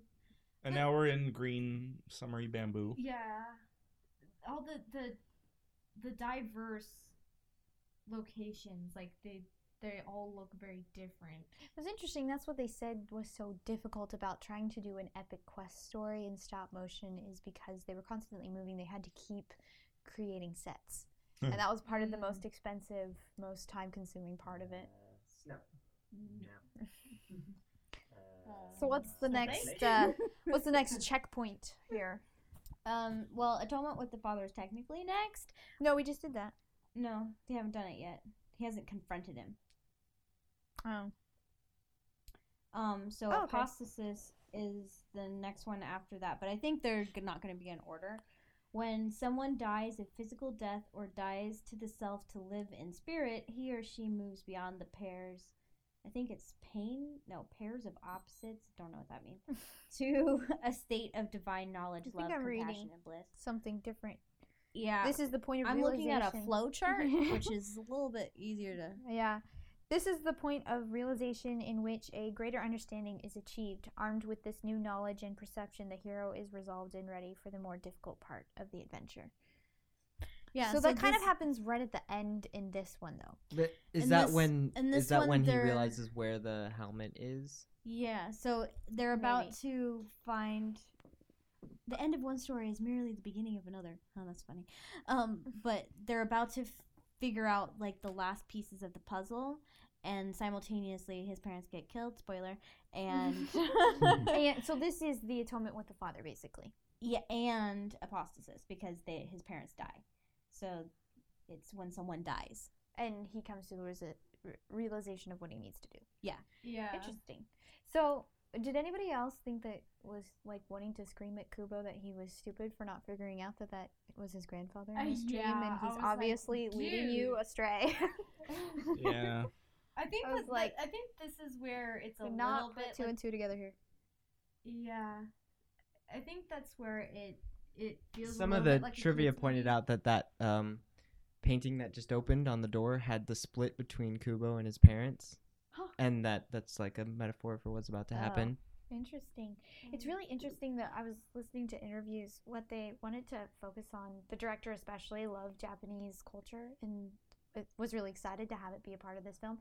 Um, what he was saying is that something that's very important to the Japanese culture is paying attention to detail.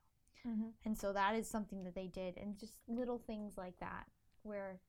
you wonder, did they think of that, or did somebody realize that later? They probably mm-hmm. thought of it in this case. Or like this one where the, the, helmet. the helmet is painted on the door, so you're like, oh, the helmet's behind the door.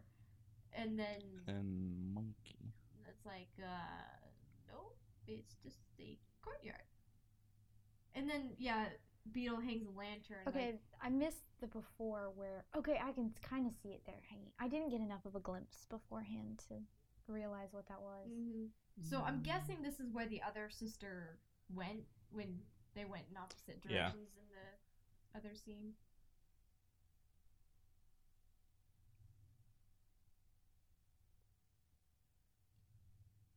Or is this atonement with father? Is his grandfather here? No, it's his aunt. Oh. Yeah. So they kind of. So that doesn't come till later. Interesting. So they're out of order, which is what you do because technically he's still on his road of trials, sort mm-hmm. of. Sort of. Except for we're having the, someone dies and we're coming to realize, like, all of the last bits of information. Mm-hmm. I, I, I wish that the reveal of Beetle being, you know, mm-hmm. his father was a little bit, a little bit different than this. Yeah, this like, one they were just being flat. told. This is what I felt from about here on out. A lot of the story kind of falls flat for me, which right. I was I was trying to and figure out why. That's something Rachel and I were talking about last night. Was that this? I feel like really should have been the climax of the movie, or at least, um, oh, like right, like when Beetle dies, mm-hmm. like. The grandfather is the one that kills Beetle instead of the sister, like that, and then and then it goes into that scene right here. Like obviously there are some issues, like why would the helmet be here and stuff, but mm-hmm. it it's like this feels like a much better climax of the movie than the actual one that they had. Yeah, I remember I when know. I wa- when I watched it first, it's like this. this after what, this, yeah. I don't like the movie anymore. Like I don't like anything that happens after this scene and sequence. Huh. I love how her mask is broken. Yeah. It's so creepy. Monkey. I like her blades. I, I like how they make the sisters different. Mm-hmm. They have different weapons, and the other one didn't have a pipe. Yeah. And, oh, oh yeah, yeah. I'm not and sure. uh, Monkey is always shown with a, a, a sword, just one sword. Like even when she. In the story she was telling, she only had one sword. Mm. Kind of, so I think that was, like, her weapon, I guess. Yeah, like all of that motion blur, see there, Max? Mm-hmm. Yeah, a lot of this is added. A lot of the camera shake is added. I don't know, Max. I don't really agree with you on that one. On what? When I got to this point in the movie, just watching it the first time, I was mm-hmm. like, I didn't feel ready for the climax. Well, yeah, and that's what I'm saying. It's like this is more emotional, though. There's more emotion and stuff in here, and I don't like that his father just randomly dies right here. A samurai. That was so sad and sweet. And then.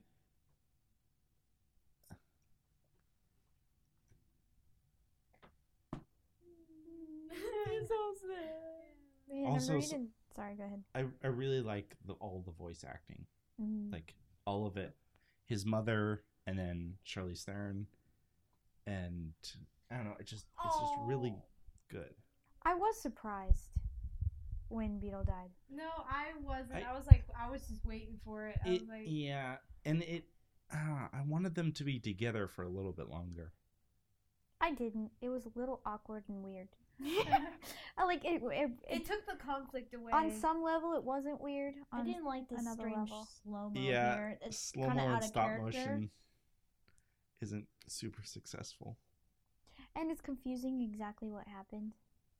Again, because they didn't show the death blow. Yeah, they they never show any deaths. Well, they showed sometimes Beatles. It's con- sort you of. never saw. You never see them. Oh. See it actually sticking through him at all. Okay, so they show the mask to say that she's dead. And then they show that. They show little Hanzo, and then they show his bow. And broken then the bow, monkey. and then the... And the broken like, monkey. Oh. You get what happened, but you're still like, I wanted to know how it happened. I think that Tira was not stop motion. I think they just dripped it down the... Then how did they do the animating of the mouth and stuff? It it doesn't animate after, once the tear stops, or oh. once the tear goes down. The face stops moving once the tear comes out. I'm glad that they had this two strings break here, uh-huh. and not because it would have been really weird if all the strings broke at once, in the way that they're doing mm-hmm. it. Oh, okay, I didn't get that before. I couldn't tell what that was a picture of. Yeah. But I'm not sure you were supposed to get it until he gets back to the village. Yeah. Kubo and the Two Strings. Mm-hmm. Roll credits. That does not look like it was long enough to go for his whole instrument. Yeah. Yeah, but see, I like this part where you're like, whoa, uh-oh. Kubo, watch out. Kubo's mad. I, I wanted him to use his powers a little bit more in the final battle, too. Yeah. I thought that was the point, though. His guitar was broken. At the end, he did. I think that was the it. point. Was that yeah. he thought that the, you know, the armor and stuff oh, was supposed yeah, to no, be help sense. him defeat, and it wasn't really. Yeah. Yeah, so I think this is kind of the reason why the movie falls apart is because now we're not quite sure what his quest is anymore. Like, up until now, his quest has been to find the armor. And and hide from his grandfather. And hide from his grandfather. Yeah, and so that, now both of those things are done. That's why I feel like either his f- grandfather should have killed Beetle, or the sister.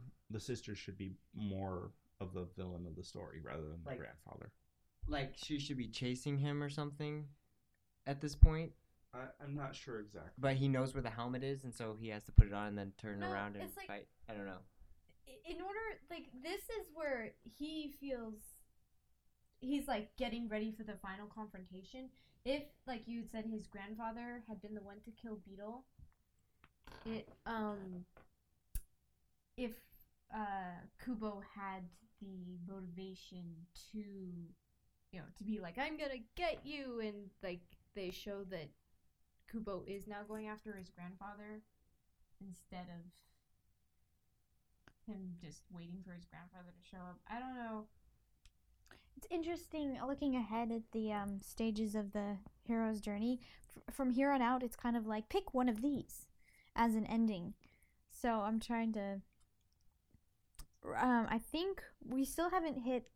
Okay, here is the atonement of the father. Really, he confronts the person who has power, life and death power over him. But it's also kind of mixed with the ultimate boon, which is the achievement of the goal of the quest. It's what the person went on the journey to get, which is kind of the helmet. Well, the completion of the armor. He gathered he's, all of the he's plot completed coupons. his plot coupon. Yeah. Yeah, I... I like that line, I should have listened to my parents, because I'm like, yay, listen to your parents. I like that this movie is is... is an anti-adult parents, you know? Mm-hmm. That's what I really like about this movie. Like, so what I feel like messes up with the ending is that in this scene, Kubo is definitely against his grandfather. He wants to defeat his grandfather. You know, mm-hmm. he's, you know, he says, "I'm gonna kill you," but then later he saves his grandfather. Yeah. Oh, I hate that ending with what they do with his grandfather at the end. I really dislike that for some reason. It's because I like it's it's funny because like you know we've been saying we don't really like the ending mm-hmm. from when his parents die on. Yeah. But I think I like looking at the hero's journey like it's helping me understand why I don't like it. It's because we lost the goal. Like right. This isn't part of his goal. No, his goal was to get the stuff. So now that he has it, he's not. We just didn't know what would happen when he got it. The goal. It's just. It's what they said at the beginning was whoever found all the pieces of armor would defeat the Moon King. That's all we know. But we why, don't know how. Yeah, we don't, we don't know, know why we need to defeat the Moon King. Well, besides that, he wants to steal Kubo's eye. But. Well, right at the beginning, when um, this when he first meets the sisters at at night, um, his mom. Well, when his mom comes to save him, his mom said something like, now they'll never stop chasing you, now that they know where you are, kind of. Because mm-hmm. he was out for one night. So I wonder if it's like, if that's just something that we forgot, you know? Like, yeah. He has to defeat them or they'll be chasing him the rest of his life, you know? But they kind of lost that, maybe. Y- yeah. We're still not like a hundred percent. Like they're talking about why they're chasing him, but it sounds like it's just because the Moon King doesn't want another betrayed uh, child person. I, I don't know why. And as like a half moon child and half human, he has to give up his eyes to become part of the Moon Kingdom. It sounds like. Like, that's kind of what they're implying. Mm-hmm. But, you know, you don't really understand why he's a threat to the Moon King. Because he got all the armor. Well, yeah, but you don't understand. I don't like, understand why the the person who has all the armor would be a threat. Like, what, no, what they... No, I what, don't... It's more of a prophe- prophecy sort of thing. Mm. The person who gets the armor will defeat the Moon King. Oh, I see. Not I, that because they have the armor. As it shows, he doesn't end up using the armor to defeat the Moon King. I, I like how they keep coming back to the moon in this fight scene. He, the, the Moon King. They keep referencing the moon in this whole sequence, which I think is really cool. I wish there was a moment that was like when he threw the rock, like it would go through Grandfather, but then when he touches the sword, it like the sword doesn't. But that might be a little bit too Lord of the Ringsy. It, it's so so Ray Fiennes. He's it's so, so Ramses. Voldemort Ramses right here. Yeah. And conveniently gets thrown into a graveyard with the sword there. I liked this final fight. I mean, I get what you're saying about it's not as emotional as the other one. Like him being epic is.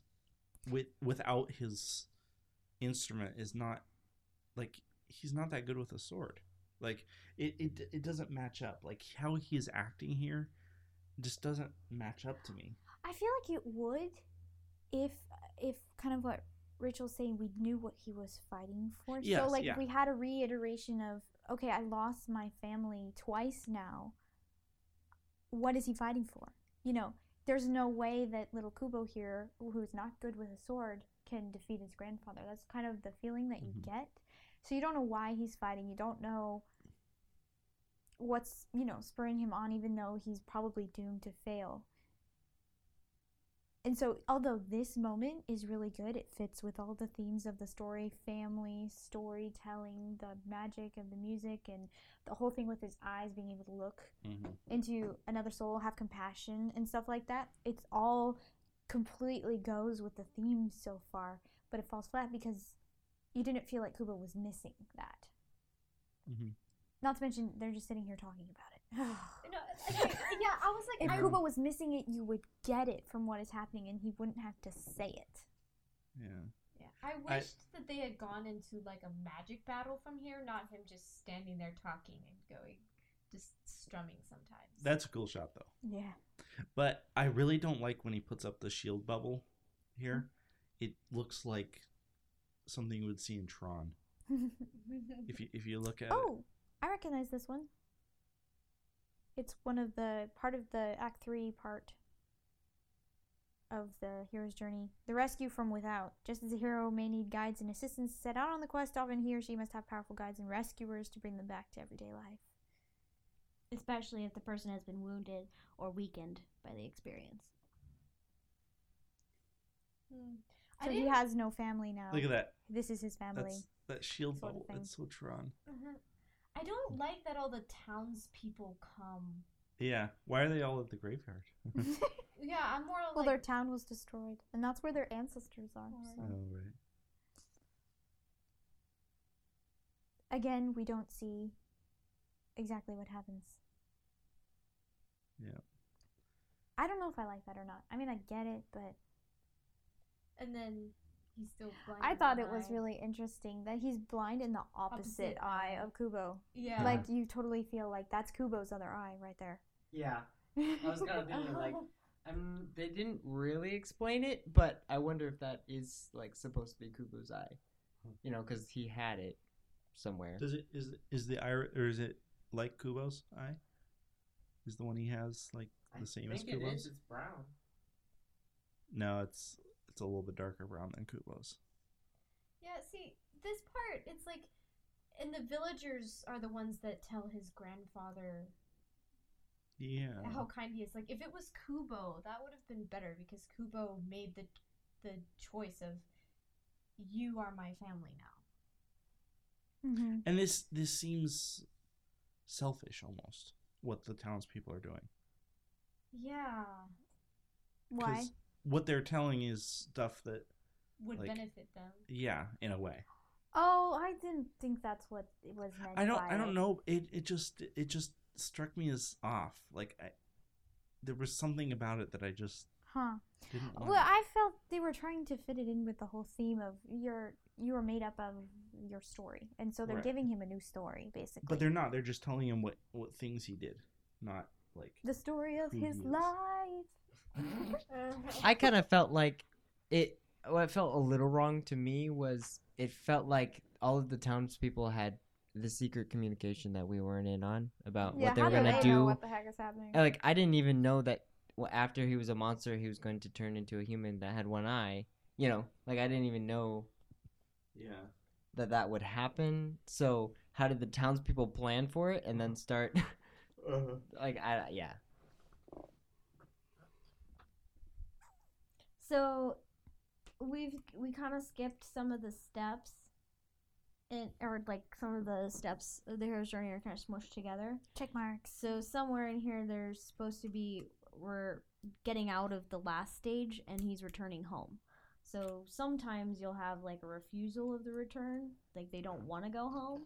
But in this case, Kubo actually, like, the end was at his home, so they. They kind of skipped that one.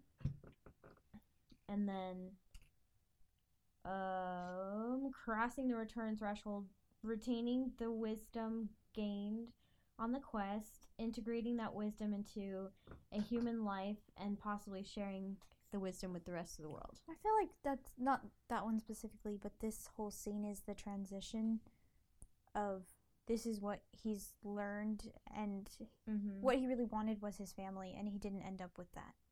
Yeah. And then there's Master of Two Worlds, achieving a balance between the material and the spiritual inner and outer worlds. I feel like that's kind of what this is. A where little he's, bit. Like, looking for that. Without all the mumbo-jumbo. Yeah. Mm. And then freedom to live. Mastery leads to freedom from fear of death, which in turn is freedom to live. This is sometimes referred to as living in the moment, neither anticipating the future nor regretting the past. Eh, I don't know. That's the one thing I felt, felt again, that fell flat about the ending. You're not sure what Kubo does from here. You know? Yeah. You, I, it's missing that return moment of this is what he decided to do with his life without his parents. I'm not sure about this ending shot here. Ah, uh, yeah. Going straight into the camera. Like, this should have been, goodbye, mom and dad. I'm going to do something with my life. Unless there was you know? more there, unless there was more of him, like, talking to the audience. I did like that where they put he the little voiceover at the end. Oh. Just because the the whole storyteller thing. But I wish there was a little bit more of that if they were going to look down the camera like they did. Like, there, I, I just wanted a mm. little bit more, like, narration to, to deserve that. I don't know. I can't... I, maybe they needed... To, the narration needed to call back to the beginning. So the whole beginning setup was that he loved to tell stories, but he never ended them. Mm-hmm. And maybe that's what they were trying to say. This is the end of his story. You don't need to know more. But again, the point was that stories live on. And so then the beginning of... The end of one story is just the beginning of another. That sort of thing. And so I felt like it actually betrayed its own theme by not having... Uh, and this is what Kubo did with his life. You know, did he just live in the village and tell stories? Did he do something? Well, they, they made it out that he... He... He found... Like, he lost his parents, but he also gained... He up, gained, gained his grandfather... Of that, I suppose he now I forgot has a that. new life yeah. with his grandfather. That's I actually kind of wish his grandfather was there in the op- in the ending shot because yeah. it would have shown that he has something now, you know. Yeah, yeah still. or uh, he sees he... his mom and dad floating down the river, turns around and walks towards his grandfather. grandfather. Yeah, sort of yeah, thing. leaving yeah. one life behind, moving on to the next. Mm-hmm. I feel like this movie was the guy wrote it, and then they said, can you cut down the beginning? The beginning is too long. And so he did, like, the writers did a really good job of jam-packing the beginning with so much information so well. Because, like, the beginning is really good at giving you all the, I, the information that, that you need without feeling like they're cramming it down your throat. I feel like... Oh, but then the ending, the it's like the ending loses, I don't know, complex complexity. Like, compared to the beginning, the ending feels very simple and one-dimensional, whereas mm-hmm. the beginning is like telling you three different things in one scene. Which I think is interesting.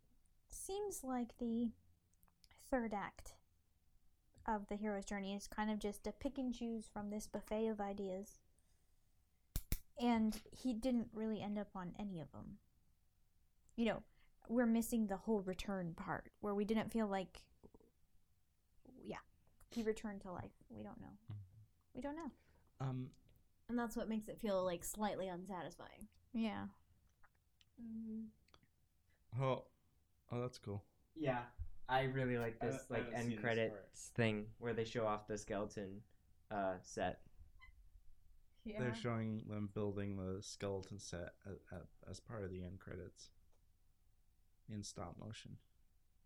Yeah, see though you had they had storyboards, complex animatics, and. Uh, I like how I was wearing like half samurai armor, but it's destroyed. Yeah.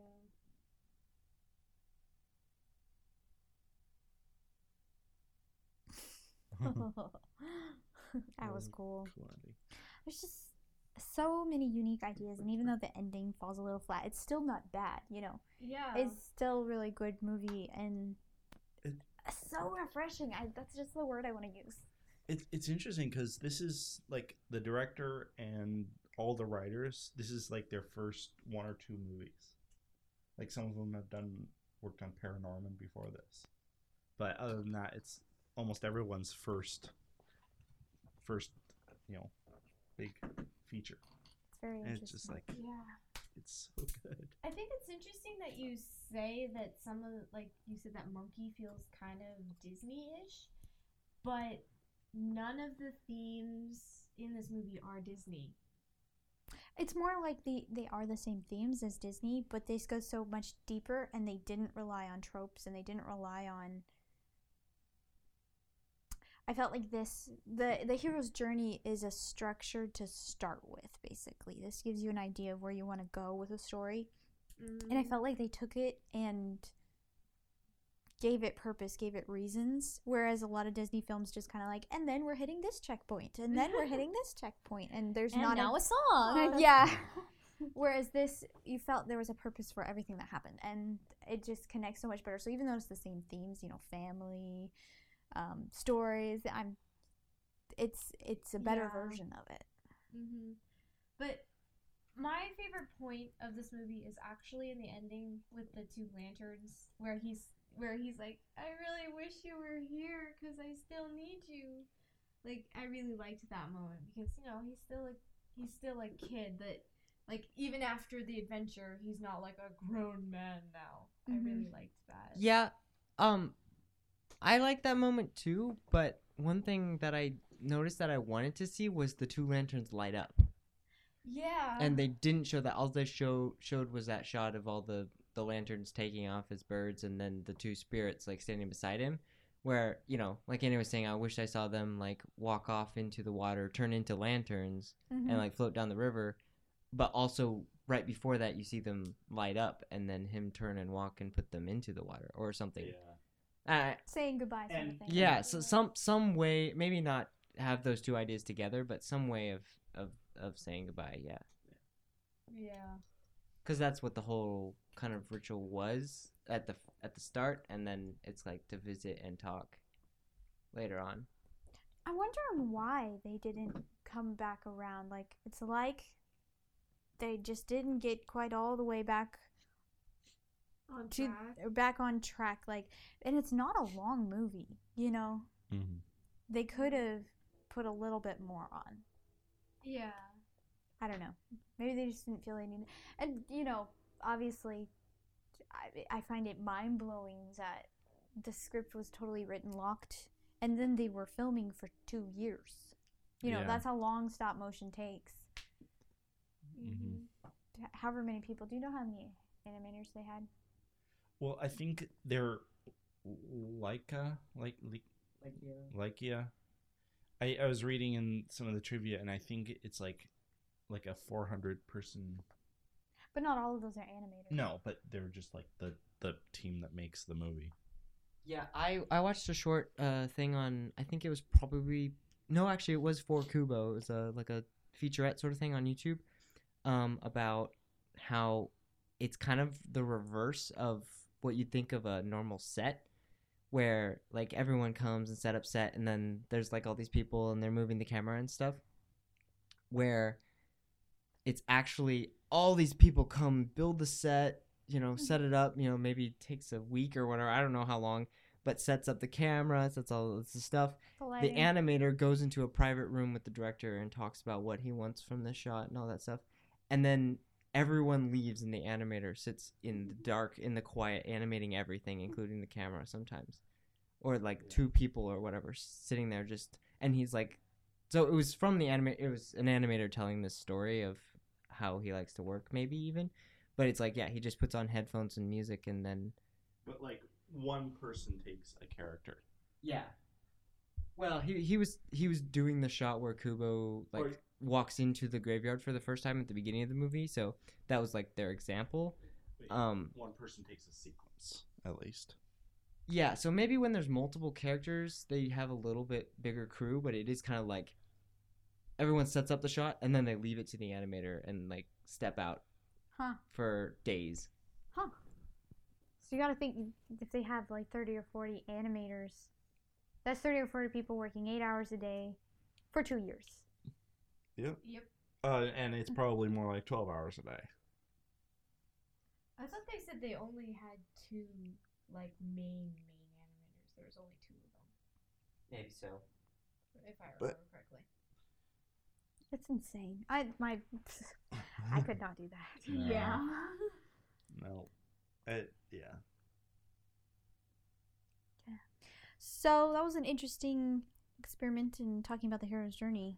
Yeah, it's very interesting to see. Like, it's it's just kind of a hey, try this, and this will fit here, and mm-hmm. like kind of the further you get into the formula, the less like structured it is. Yeah. It's like pick one of these and mash them all together, however it makes sense. Yeah, but they still end up kind of most of them all in there, and in most stories. Uh, the uh, favorite one to analyze in that way is Star Wars. Yes. And, and Luke's story. Because that was the first one that really, like, George Lucas said, okay, here's the hero's journey. I'm going to follow this to the to the letter, to basically. The letter. Because that's yeah. that's the one you can draw the most, the, the clearest. Mm-hmm. Here, here, here, here's all the beats. Yeah. So, final thoughts on the film, Max? I... I really like it. I I don't love the ending because, I mean, I don't like how it leaves you. It it feel it feels like it breaks what it set up a little bit, but I don't know. Going back and watching it again was just fun because I this I want to make something like this. You know mm-hmm. that like that this feels like something I would want to make. Minus the stop motion. Uh, minus the stop motion. I can't imagine you doing stop motion. Oh, heck no. I can barely do rotoscoping. And this this just like, it, it gives me cold sweats just trying to think about. The amount of detail. Yeah. But I know, I just, I just really liked it. It just, it was such a fun adventure movie. Yeah. And... Like, I really like how it looks. Like, uh-huh. all the different locations. Each of the locations are different. The lighting is amazing. It's just, like, it looks really good. And the story's cool. And I really like the character dynamics of it. Like, it's a really solid film. It just falls slightly short at the end. But, I mean, the, the dialogue... Even even with that ending, the dialogue never goes into the tropey kind of dialogue you see in a lot of movies nowadays, especially I felt there were a couple times where it was starting to edge into it, but yeah, you're but right. But like the, the relationships weren't. Yeah. Yeah. You know, there wasn't a lot of, I don't know, I don't know what you would use. I, I think of it as juvenile ways characters relate in a lot of movies. They think because, or if animated movies, it's for kids, yeah. that they have to act like kids. Yeah. For kids to get it. Right. No. I liked, like, something we were talking about just after seeing the movie for the first time was how simple it is. Mm-hmm. You know, it's yeah. actually kind of a simple story. Very small. Yeah. And there, I really like movies that are well done and simple because mm-hmm. it kind of gives you this, it's like chicken soup, you know, it's like, it's a, it gives a wholesome, completed feeling. Even though the end left a little bit to be desired, you know, you still have that feeling after watching it that this was really well done. I was able to, like, get into that world and be there and have a fun time, have emotions with the characters, and then at the end of the movie you feel like that was fun. Yeah, yeah. It's like in a, in a time where, like, with all the comic book movies we have now where every one there's some, you know, humanity ending disaster coming that they have to prevent. Yeah. This one was just a small, it was all about just him. Yeah, like it, it was a very... a big world. Yeah, the world, biggest, it was the village. World machine gonna destroy yeah. everything. It was that the, all the stakes were personal. Yeah. So my final thoughts on the movie were, I I liked it. I agree it was, felt really small, and that felt refreshing, as Annie was saying, that kind of the whole movie feels refreshing. I, there was a lot of little things that, that I didn't quite like, like the ending, mm-hmm. and for me, Monkey's character, the Disney-ish feel that you guys are talking about, kind of turned me away from her character. Like, I was just kind of like, ah, I don't know, I couldn't ever, maybe it was just I couldn't nail down what she was, and so I never, I never felt like I got to know her very well, mm. but other than that, it was like really um, tight beginning and and a really small small story. And like you were saying with the geography, that you didn't care about how big the world was, where they were in the world. Oh, yeah, like at the end, he just comes back to the village, you know? Yeah. He, he learns where the helmet is, and he just, like, like did it take him a long time? You know, you don't question well, any no, of it. Well, no, it did, because he left in the morning, and he got there at night. Yeah. That's not a long time. Well, it, it wasn't like, boom, he was there. It took and some time. Did he make his wings fly that whole time? Yeah, so it was just like little stuff.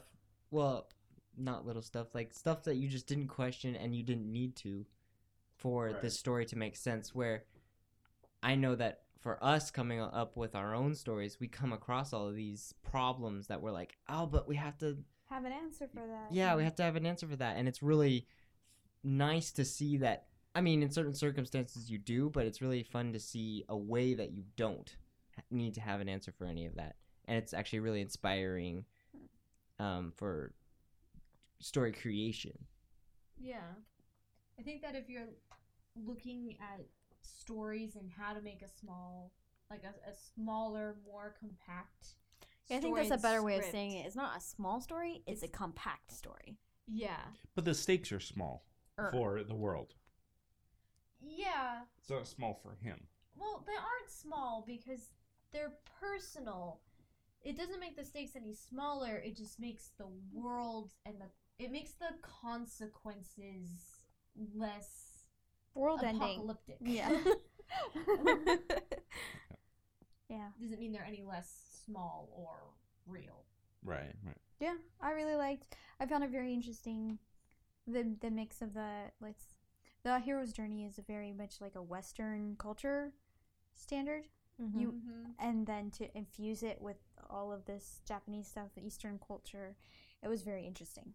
And mm-hmm. it just, it's just kind of like turn your head sideways, come into a different world for a little while. It's interesting. Mm-hmm. Mm-hmm. I really enjoyed it. Yep. I really liked all the, the details, of course, and the, like all the art design and like everything looked like it was made out of, like all the costumes, their costumes looked it, real and... Everything had, had a substance. Lot of texture.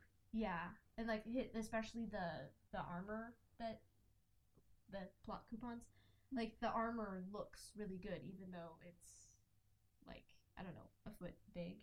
You know, a foot Probably tall. Less than that. Less than I that? think that the Kubo version that they used the most was about nine inches. Yeah, the so armor. Less than a foot. The armor is like at most three inches tall, Yikes. so like two inches. yeah, it looked really good for being tiny, tiny mm-hmm. compared. Yeah, but I think this is a very good film to analyze and to draw inspiration from, just because it's so compact and well done. Did you see? But epic. In the yeah. special features that it was uh, shot on a Canon five D. Really? Yeah, because oh, they because they, they were just taking pictures. Right. Huh. I didn't know they used them. I something I felt about it that the stop motion was so good that there were times when I wish it was just fully animated. Like especially the fight scenes and some of those action sequences. Like I wanted them to be able to go a little bit farther into realism, but they couldn't. Like this, I don't know how they can get any more than this mm-hmm. in stop motion. Like, yeah. They can do different things, but I don't know how they can surpass something like this, technology-wise. Hmm. I'm not sure. It'll be interesting to see what they do next. So this has been the Earflaps podcast. Thank you so much for listening. Signing off here is Annie. And Rachel. And Lizzie. And Max. And over in the corner, our tech support. I'm Joe. Thank you so much for listening, and we'll see you next time. Talk to you next time. Talk to you. We'll talk at you next time.